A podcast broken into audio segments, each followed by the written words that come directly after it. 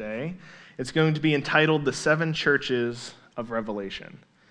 Uh, this is a seven-part series where we're going to look at the uh, each of these churches over the next coming, coming weeks, and we're going to focus on the churches specifically listed in the book of Revelation. But before we continue, I want to take a moment to explain what this series is, as well as what it is not. So this series, it's it's not the a study of the entire book of Revelation. We could spend years doing that, and and and for right now, we're just going to be covering these churches, and and with that comes the idea that we're we're not going to be covering the different views of the end times that is found in Revelation. Um, however, if you have any questions about that, if there's something that you don't understand, please come talk to myself, to come talk to one of the pastors. We'd love to have those conversations with you. We're just not going to have those conversations in here during this series.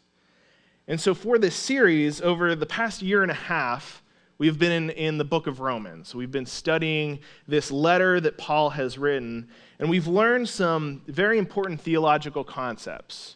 We've learned the sinfulness of humanity, uh, God's judgment of sin. We've learned justification by faith, freedom from the law, and life in the Spirit.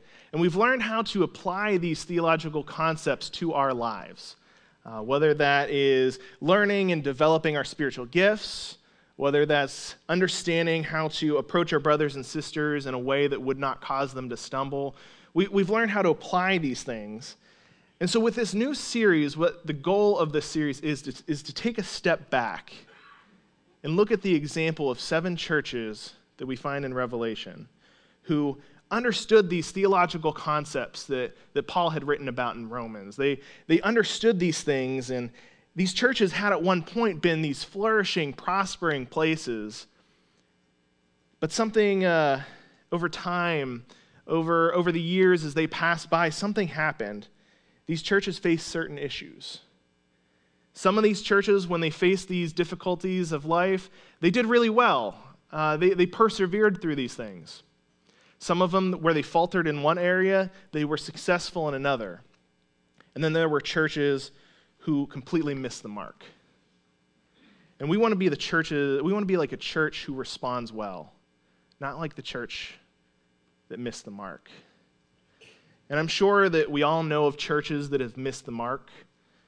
I'm sure some of us have been in those churches, and some of us have even been hurt by those churches. We don't want to be that place here at Living Water. And so as we look back on these seven churches of Revelation, we want to look at them as an example for not only how to approach our lives, but how we approach each other as brothers and sisters in Christ. We want to, to understand how these, these churches responded to the culture and the politics and the, the persecution of their day, because we face the same things today. And so over the next several weeks, that's what we're going to do. We're going to learn from their example. We're going to see how we as a church family can grow closer together and be built up as the body of Christ. So with that being said, let's go to the Lord in prayer as we start today. Father God, I just want to come before you, Lord, and I just want to thank you for allowing us to gather together and worship your name today. And I ask, as we are about to walk through your text and your word here, Lord, that it would be your words and your truths that are spoken today. And Father, I pray that if there's anything that would hinder the speaking of your truth, I pray that you would pardon me and allow me to communicate your words. And if there is anything that would hinder the receiving of your truth today, Lord, I pray that you would pardon us in the room and allow us to receive the truth of your word. Allow us to have hearts to, that, that can understand, eyes that can see, and, and ears that can hear your truth. And guide our conversation through your word today. I ask this in the name of your Son, Jesus Christ, the King of Kings and Lord of Lords. Amen. So today we're going to be discussing the church of Ephesus. This is the first church that we find in the book of Revelation in chapter two. Uh, but before we do that, I want to give some context of what Revelation is all about. Just an overview so that we can fully understand what is being communicated to these seven churches that we're going to look at over the next couple weeks. So the book of Revelation, it was written in somewhere between A D ninety-five and A D ninety-six. It's known throughout history as the Revelation of Jesus Christ, And the Greek title in the original language, it's, it's based off this word apocalypse.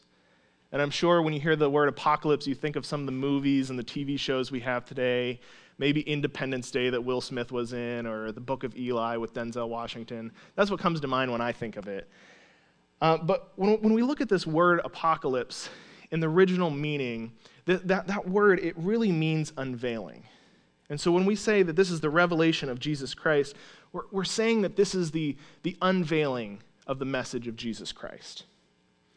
It's generally accepted that the Apostle John is the writer of the book of Revelation, and we know John as being one of Jesus' disciples, one of his closest friends. He's the apostle uh, of love that we find in, uh, in, in the Gospel of John.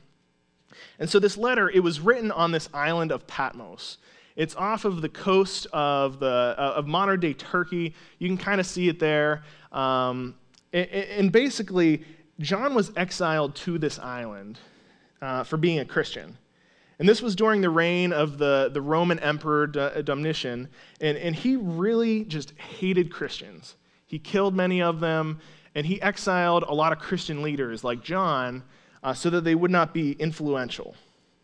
And so this letter here, it was written on this island, and it was designed to be a circulatory letter. It was designed to be passed along to all the different churches.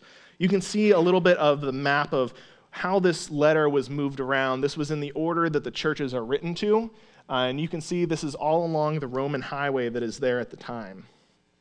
And so this letter, it was designed to Uh, be read by the congregations, for the congregations to then copy the letter and then to send it along to the next church for them to read it, understand it, and learn from it.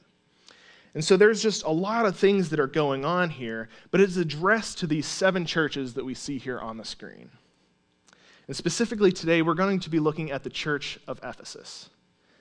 And so if you would, go ahead and uh, get out your Bibles. We're going to go ahead and jump into the text for today.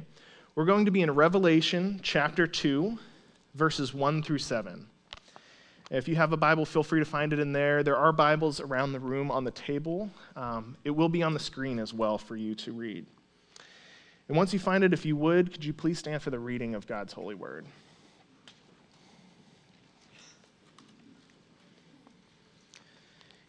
This is the word of the Lord. To the angel of the church in Ephesus write, the words of him who holds the seven stars in his right hand, who walks among the seven golden lampstands. I know your works, your toil and your patient endurance, and how you cannot bear with those who are evil, but have tested those who call themselves apostles and are not, and found them to be false. I know you are enduring patiently, bearing up for my name's sake, and you have not grown weary. But I have this against you, that you have abandoned the love that you had at first. Remember, therefore, from where you have fallen, repent, and do the works that you did at first. If not, I will come to you and remove your lampstand from its place, unless you repent. Yet this you have, you hate the work, the works of the Nicolaitans, which I also hate. He who has an ear, let him hear what the Spirit says to the churches. The one who conquers, I will grant to eat of the tree of life, which is in the paradise of God. Here ends the reading of God's holy word. You may be seated. So as we begin our text today, we find ourselves looking at Jesus' words to the church of Ephesus. Ephesus, it was this major city in the Asia Minor area, and it's widely considered to be the most uh, important city in the area. And even though it wasn't the capital of the region, it was a city of great political importance. You see, this, this city, it had a major marketplace that people from all around the known world would come and visit. It had stadiums, and it even had a massive theater that could hold twenty-five thousand people at a time. It's kind of like modern day, if we were to visit New York or Los Angeles, it's this place where all these people are traveling to for all these different reasons and experiences. It's like a cultural hub. But not only was it a cultural hub, it was also a religious hub. One of the seven wonders of the, of the world, the Temple of Artemis, or the Temple of Diana to the Romans, it was located in Ephesus. It was four times bigger than what we what the Parthenon is. So it's this massive place.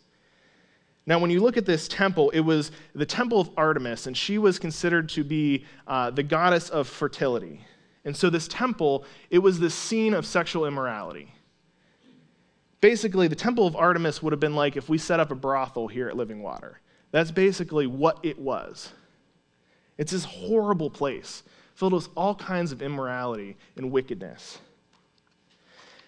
And there were also these temples and shrines for the Roman emperors there. They were worshipped as gods at this time. And so they had these temples and these shrines. And, and, and this place, it was just overwhelmingly wicked and evil. There was a Greek philosopher by the name of Heraclitus. And he was as secular as one could be, but he was quoted as even saying that no one could live in Ephesus without weeping at its immorality. Ephesus was probably the most unlikely place for a church plant to start. Yet, at the time, it was one of the places in which Christianity found its greatest triumphs. So we see that in the text, when we look at the scriptures, we see that Paul, he spent several years there uh, in, in Ephesus establishing this church. You can find that in Acts. And, and eventually, he would go on to write this epistle to the Ephesian believers, Uh, widely considered to be in a, uh, one of the most important epistles that he has written. And Timothy, who was Paul's student and traveling companion, he was also a minister of the people there. And, and, and according to tradition, we don't necessarily see this in the scriptures, but according to the early church fathers, the Apostle John lived there, and we have the, the that he is the most closely associated with this city of anyone that we can find. And so this place, where it was super wicked and, and terrible, they, there was great Christian influence there. And so this text, it says that this letter is to the angel of the church in Ephesus. And that's a phrase that we're going to see throughout the next couple weeks as we look at the different churches. Um, and, and this is a debated issue as scholars try to figure out who these angels are. Uh, for the sake of time, we're not going to go into all that debate. We could spend a whole uh, couple weeks on that. Um, but to bring some clarity, when we look at Revelation one one, we see that, that, that this vision of the revelation was given to John by an angel. And angels are pictured in the Bible in several ways, but one of their main, uh, their, their main duties is being messengers from God. And that's what the angel in the first verse of Revelation is doing. And so there's no reason to think that when, when the scriptures reference the angels here, that it wouldn't be an actual angel delivering these messages or representing the church. Um, so we continue in this in the text then, and we see that that now we hear the words of Jesus. These are the words of Jesus being spoken, and he it says this: the words of him who holds the seven stars in his right hand, and who walks among the seven golden lampstands. You'll see in these churches that we look at, there are these allusions to Christ in each one. They're each different. They each characterize a different part of Jesus. And in this one, we see that he is holding seven stars and he's walking among seven lampstands. What does that mean? And Jesus actually answers this question. I have the easy one because he actually answers this for us. Um, in chapter one, verse twenty, whenever he says this: as for the mystery of the seven stars that you saw in my right hand and the seven golden lampstands, the seven stars are the angels of the seven churches, and the seven lampstands are the seven churches. This is a beautiful imagery and a beautiful picture and a reminder of the power of God. We first see that Christ is holding these angels. They're in his control. They're in his hand. And this word for control, it's a really strong word in the Greek. It, it, for hold, I mean. It means to have complete control over something. And so when we look at this picture, we see that, that Christ is saying that he has complete control over these angels, these, these angels that represent these churches. He has complete control over them. And, and the, there are moments in the church that we go through tough times, right? We aren't immune to that here at Living Water. We, we, we've gone through some tough times, and I'm sure we're going to face some hardships in the future. But this verse, it's, it should bring us comfort, because in the midst of those difficulties of life, we can be confident that Jesus is in control. He is holding his churches in his hands, and that, that's where our security ultimately lies. It's a beautiful picture of his power. And in addition, we see that Christ walks among the lampstands. Now, like we said, the lampstands, they represent the churches. And so when, when we see this, he, Christ is saying that he's walking amidst the churches.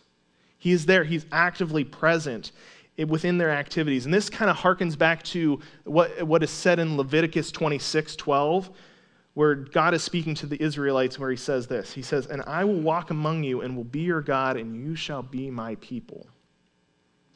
Christ is not distant from his church. This verse, this first verse, it tells us that Christ is tirelessly walking and caring for his churches. He's not confined to just one of them. He's in the midst of all of them. Wherever men and women meet to, to praise the name of God, he is there in the midst. Christ is there. And that's a beautiful reminder and a beautiful picture. And so as we continue in this text here, we're now going to discuss three truths that we find within this first section uh, of Revelation here to the church of Ephesus. And I'll give them to you up front here, these three principles. Number one is that love requires patient endurance in the midst of adversity. Number two is that love requires intentionality. And number three is that love requires hatred for sin, but grace for the sinner.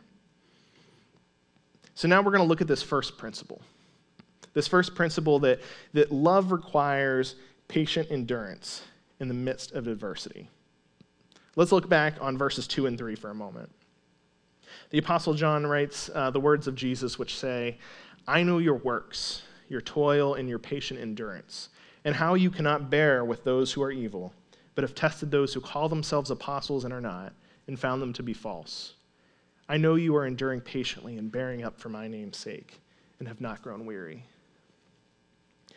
As Christ walks among his churches, he recognizes the, the deeds that are done by the Christians here in Ephesus. Now, these deeds that are being done, they're not so much separate acts that they're doing, but it's their overall manner of life, the way that they are living and interacting with those that are around them. And clearly, the Ephesians did not take their faith lightly. They understood that, that faith demands a lot. They understood that, uh, that they needed to work hard to live up to the expectations of the Scriptures. They applied their faith practically every single day.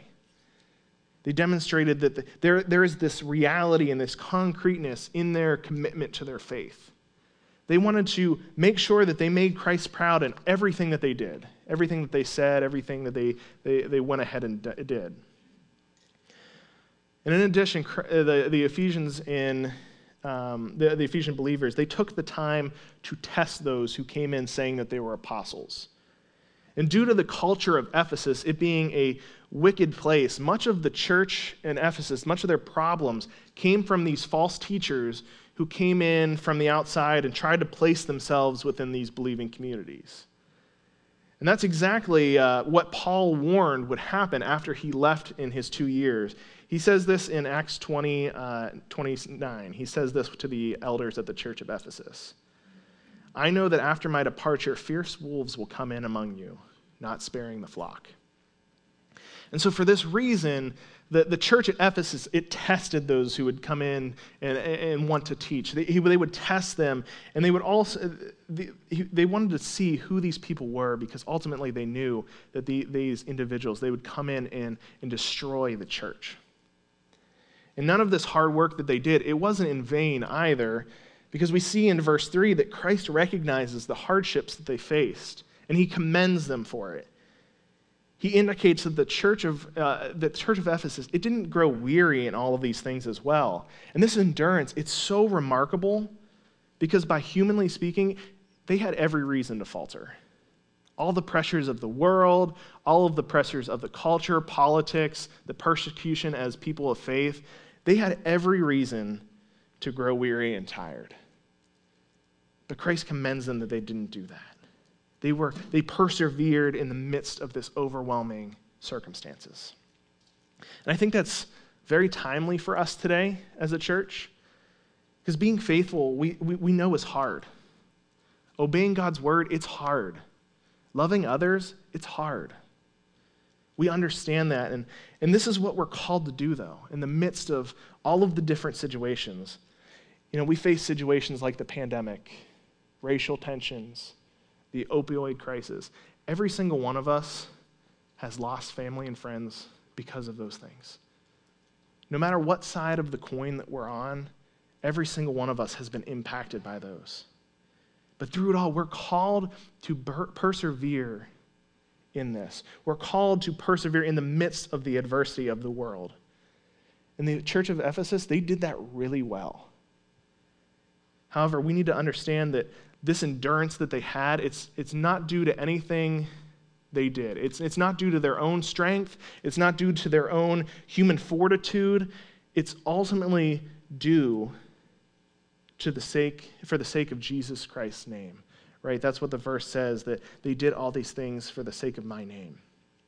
Their love for Christ empowered them and enabled them to patiently endure in the midst of this overwhelming adversity. And that's truly remarkable. But now we get to the second principle that we see, something that they didn't do the greatest in. And the second principle is that love requires intentionality. Let's look back to this point in the text where Christ, he goes from commending the church to now condemning them. Listen to what the words of verses four and five say. But this I have against you, that you have abandoned the love that you had at first. Remember, therefore, from where you have fallen, repent and do the works that you did at first. If not, I will come to you and remove your lampstand from its place, unless you repent. So even though the church at Ephesus had been working diligently for Christ, something had faltered. The text says that they abandoned the love that they had at first. Other translations will say they abandoned their first love. And so when we hear this idea of first love, our minds immediately go to the, oh, okay, they lost their first love of God. After all, that's their first love, right? And where that's an accurate assumption, we miss something in this. That's not actually what the, the passage, what Christ is speaking of here. And I'll, I'll explain how we get to there here in a moment. But what Christ is explaining in this passage is, is that the church of Ephesus has lost its love for each other, for believers, for their neighbors. They've lost this love for them. And, and so we see that the, the church of Ephesus, they did have great love for each other. Paul writes of it in Ephesians when he talks about uh, the love that they had right at the beginning in his uh, his, his intro to the, the letter of Ephesians. Listen to what he says about the, the church of Ephesus. So Paul writes, I have heard of your faith in the Lord Jesus Christ and your love towards all the saints. So these believers in Ephesus, they were known for their love for others. They were known for their love, but it disappeared. This love had disappeared. And as we've seen earlier in the text, the, the church, they had the, they they did an amazing job working for God, right? They they persevered. They did this through the hardships. They tested those who were false prophets. But they would not have toiled and, and patiently endured for so long just on their own merit. They would not have done that for themselves. And so why did they? Well, the text says that they had been bearing up for my name's sake. Other translations say, you have persevered and endured for the hardships for the sake of my name. Whose name are they doing this for? It's Jesus. They are doing this for the sake of Jesus. And so since they're striving to work and persevere all in the name of Jesus, it's clear that they have this deep love and affection for him. They have this deep love. And, and as we look at this text, this abandoning of their first love, it's not this love of Christ, it's this love for the, Christ, the church community in Ephesus. It has gone. We've seen that they loved each other, even in the midst of their disagreements. Their hearts, back, back when Paul wrote to them, they, their hearts were ready to be stirred by God. Their hands were ready to help one another. But something had gone astray. Something had gone wrong. The desire for this sound teaching and this theological purity that they were, they were, they were looking for, it, it, it created this suspicion in the midst of trying to expose these false teachers. It created this, this suspicion which... which caused this love in this believing community to ultimately disappear. In the process of, of doing this, all of these works that they did, they don't replace relational love. They don't replace the love that they were called to and they, they were supposed to have. But why is this a big deal? Why does Christ take the time to point out that they aren't loving each other? What is the point of this? Well, when we lose our love for others, we ultimately lose our love for God. All right, listen to what the Apostle John writes in one of his epistles, First John, uh, starting in verse seven of chapter four. It says this, "Beloved, let us love one another, for love is from God, and whoever loves has been born of God and knows God. Anyone who does not love God does not know God, or does not love does not know God, because God is love. In this, the love of God was made manifest among us, that God sent his only Son into the world so that we might live through him. In this is love, not that we have loved, but God, but not that we have loved God, but that he loved us and sent his Son to be the propitiation for our sins. Beloved, if God so loved us, we also ought to love one another. No one has ever seen God. If if we love one another, God abides, abides in us, and his love is perfected in us." And jump down to verse twenty. "If anyone says, 'I love God,' and hates his brother, he is a liar. For he who does not love his brother whom he has seen cannot love God whom he has not seen. And this is the commandment we have from him: whoever loves God must also love his brother." When we fail at loving our brothers and sisters, we fail at loving God. Listen to how Doctor Thomas Schreiner explains this. He says, "The abandoning of one's first love means then that one has strayed, both, oh, strayed away from both love of God and love of fellow believers. The two are inseparable." The church of Ephesus, they were persistent. They worked for the glory of God. However, a mean-spiritedness, this callousness came into the church. It arose in its ranks, and they forgot how to be warm. They forgot how to be generous in spirit. They forgot how to love each other. And they needed to be reminded that their love for God and their love for believers, they're inseparable. They needed that truth. And so what are the church of Ephesus, what are they to do because of this? Well, Jesus gives a three-step response in verse five when he says, "Remember, therefore, from where you have fallen, repent and do the works that you did at first." The church is first called to remember its earlier days in which love abounded in the congregation.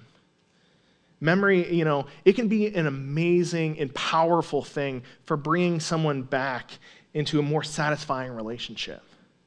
We see this within the story of the prodigal son. When the, when the younger son, he's off doing whatever he's doing, and he ends up losing everything and working with the pigs and eating the food that the pigs are eating. Memory comes to him. He remembers his father and his father's servant. He remembers that, that, that these hired men that worked for his father always had more than enough to eat. And because of that, it drew him back to his father. Memory can be an amazing first step on the way back to what comes next, which is repentance. The church is called to repent. And if there is to be true repentance, if there's to be true remembrance, the, the church needs to recognize this for their need for repentance. Repentance, it's, it's this acceptance of personal responsibility for our failure to God. And with that acceptance comes this godly sorrow. Because after all, if God grieves sin, it should also grieve our hearts when we sin against God. And then the third thing that the church is called to do is to do. Do the works that they used to.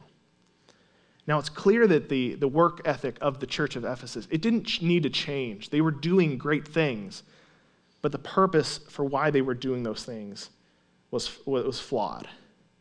Their, their, their work, it needs to be rooted in this generosity, in this compassion, and ultimately love. Otherwise, the work that they do, it's meaningless. Everything needs to be rooted in love. It needs to intentionally follow after love. And so what are the consequences for not doing these things? Well, Jesus says that he would come and remove the lampstand from its place. What is the lampstand? The lampstand is the church. And so when Jesus says that if the church does not heed this command, he will remove their lampstand, this signifies that, that Jesus is totally destructing this church. There's, there's no indication that Christ is with that, with that church anymore. He is no longer walking with it. Christ is absent from that place. And that's that, that that's really heavy. But it goes to show that a church without love, uh, it, it will fail. They can only go on a loveless course for so long until there's destruction, until, until Christ ultimately removes them and snuffs them out. That's a hard thing to hear. When there ceases to be love, there ceases to be a church. So that as a church here, as Living Water, we need to take that very seriously. We need to understand that love requires us to be intentional with our brothers and sisters who are sitting in this room, the people that we come in contact with. And for, for everyone that, that we see and meet, we need to love. But then the third principle that we see in this text comes into play, which is that love requires hatred for sin, but grace for the sinner. Listen to uh, the words of Christ from verses six and seven of our passage today. Christ says, "Yet this you have, you hate the work of the Nicolaitans, which I also hate. He who has an ear, let him hear what the Spirit says to the churches. To the one who conquers, I will grant to eat of the tree of life, which is in the paradise of God." So in this section of our passage today, we, we, we see this, this, there's this beginning talk of these people called the Nicolaitans. Now, we don't know a ton about them. Uh, scripture doesn't tell us a, a, that much. When we look at the other churches, we're going to see that these people, they were uh, very involved with sexual immorality. They ate food that was uh, given to idols. Uh, they were just not that great of people. And so these people, they, they tried to bring these principles into the church at Ephesus. Um, they're compared to these worshipers of Balaam as well. We'll see them later in the text as well. And, and those people, they did the same kind of things. But no matter who they were, we understand that they're trying to influence the church to be more like the world. They wanted to change the church for the world, not the church change the world for Christ. And so these people, they were trying to come into the church and, and do all that stuff. But there's something really interesting that happens in this text. After all of this talk of love, Christ actually commends the church for their hatred, which is a very stark difference. How can this be? How can, how can Christ be commending them for this hatred? Well, it all boils down to what is being hated. And the text says it is the works of the Nicolaitans. It's these evil works. And while the while love, it's the typical Christian attitude, right? We're always called to love. It's this typical Christian attitude. Love for good, it carries with it the understanding and the corresponding hatred for what is wrong. Contrary to what we might think as believers, hatred is not incompatible with love, so long as what is being hated is evil. It's a hard thing. And this verse, it might seem like it's a little out of place. At first glance, like, you know, when we look at this, we're talking about love, love, love, and then hate. But Christ has this purpose for including it where he does in this verse. The Ephesian church, we saw it was deficient in its love for others. And, and Christ, he calls the church to remember its first love and to go back to that. But he wants to, in this verse, make sure that this call to love is not misconstrued. By telling the church to love and to love others, they might be tempted to let their guard down. And by letting their guard down, these uh, false teachers who they were able to get out, they might slip under the radar in. And that's what we don't want. And so with that being said, Christ brings, brings this idea that when we truly love our brothers and sisters, evil cannot be tolerated or excused. All right? And that's what true love looks like in the eyes of God. And that's why Christ includes this verse after his command to love. And this reminds me of the saying, hate the sin but love the sinner. I'm sure you've heard of it. Um, that I, I heard it so much growing up. Because even though we hate and despise wickedness and evil, we are called to love that person. Listen to the words of Jesus from Luke six. He says, "Love your enemies, do good to those who hate you, and bless those who curse you, pray for those who abuse you." Even though that there are people that will be against us as believers, even though we face these, these, these persecution from others, we hate the sin that is being done, but we love the sinner nonetheless. True love requires hatred for sin, but true love also requires that we show grace and we show love to the person committing the sin. And so Christ, he continues this This conversation with the church in Ephesus in verse seven, whenever he says, "He who has ears, he who has an ear, let him hear what the Spirit says to the churches." And as we've said uh, previously, the letter of Revelation, it, it's this circular letter meant to go to many different churches to be passed along for those to understand. And whenever we see this verse, there's this understanding that all those who hear need to apply these truths. And it's not just for that individual church of Ephesus. It's for everyone. So he's saying, when this church gets down the line, hey, Philadelphia, this example of Ephesus here, learn from their example. And then from the church of Philadelphia to the church of Ephesus, he's telling Ephesus, learn from their example. There's this understanding that there is this, this, this, this, this application to all who hear it. And the words, they carry a universal meaning here too, which applies to not only all of the churches of, of, of John's day, but all of the churches today as well. The church, as a church, we're, we're called as individual believers to heed this warning and instruction and to take it to heart, because no matter what time period we are in, the struggle to love our brothers and sisters is something that we will deal with. And so we need to take these words to heart and learn from them and understand them. And then Christ, he, he finishes this conversation with the church of Ephesus whenever he says, "To the one who conquers, I will grant to eat of the tree of life, which is in the paradise of God." And this phrase, "to the one who conquers," it, you'll see it throughout the, the rest of the letters to the churches. It's found in each of them. And these conquerors who we see in Revelation, they're not these people who have overcome an earthly foe. It's, it's these people who have remained faithful to Christ to the end. That is what we're conquering. And when the end comes, Christ promises the fruit of the tree of life. Now, if you look back on Genesis, we see, we, we can remember there's this tree of the knowledge of good and evil, which Adam and Eve ate from, and there's this tree of life. And so when Adam sins, the tree of life, it was cut off and guarded by cherubim so that, that humanity would not take part in it. But now we see in this verse that, that Christ is, is now giving this tree and its fruit to the followers who endured to the end, those who have heeded the warning and the words of Christ. It's a beautiful, beautiful picture of the amazing power and majesty of God. And so as we draw to a close today, I just want to ask a question. What does this mean for us? What does this mean for us? We have seen this example of the church of Ephesus.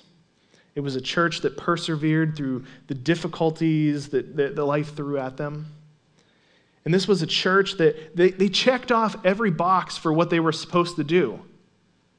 Every single one was checked off. They did it. They did it, they did it, but they forgot the reason for why they were filling out the check boxes in the first place. They forgot that they were, they, they were called to love God, and by following his commandments, they were called to love others as well. There are many times that I think we find ourselves in the same boat as the Ephesian, Ephesian believers. We become so absorbed with our daily tasks and our daily responsibilities that we, we forget to love others. You know, we become short in our conversations with people. There are times in which we're at the grocery store and we see one of our one of our fellow brothers and sisters and we dive behind the next aisle because we don't want to spend five minutes talking to them. I'm guilty of that. Um, but we forget that we're called to this love, that this is a relational love. And so what does this mean for us today? It means that we are to live out what Jesus said in Matthew twenty-two thirty-seven, that we are to love God with all of our hearts, with all of our souls, with all of our minds, and to love our neighbors as ourselves. We are to love God and love people. And if we ever find ourselves when we're at this point where we have failed to love, look back to what, what Jesus says to his church, that we would remember how we once loved, and that we would repent for not loving, and that we would do for no other reason to bring glory to God, which includes loving our brothers and sisters. And here in just a moment, Pastor Mike's going to come up and he's going to lead us in a time of communion. And in this time of communion, it's a beautiful way to remember. This purpose of communion, it, it, it's meant to reflect back and look back on what Christ did for us on the cross. And as we remember the cross, we remember what God did for us, his great love for us, that he sent his only son to die a death that each one of us deserved. That's true love. So let's be a church that's, that's, that's defined by our great love for God, that's defined by our great love for our brothers and sisters here, but also that we are defined by our great love for the neighbors and our community and for the whole world. Let's be a church that's defined by love. Let's pray. Father God, I just want to thank you, Lord, for all of the blessings that you have given us. And I pray, Lord, that we would be a church that radiates your love in everything that we say and everything that we do and everything that we think. Remind us daily of your great love for us. Jesus, I pray that you will continue to walk with us each day. I pray that we are able to be your bride, the church.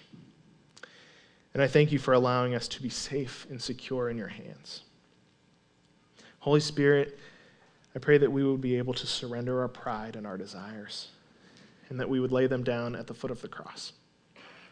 Continue to change us and renew our minds and our hearts each day, that we continue to strive after you. Oh, Father, Lord, I, I also lift up this offering that we're about to take. May we give not with the expectation of anything in return, and for no other motive than to bring glory to you and to build up your church. And it's in your Son's most holy and most precious name that we pray. Amen. Uh, so here in a moment, uh, we're going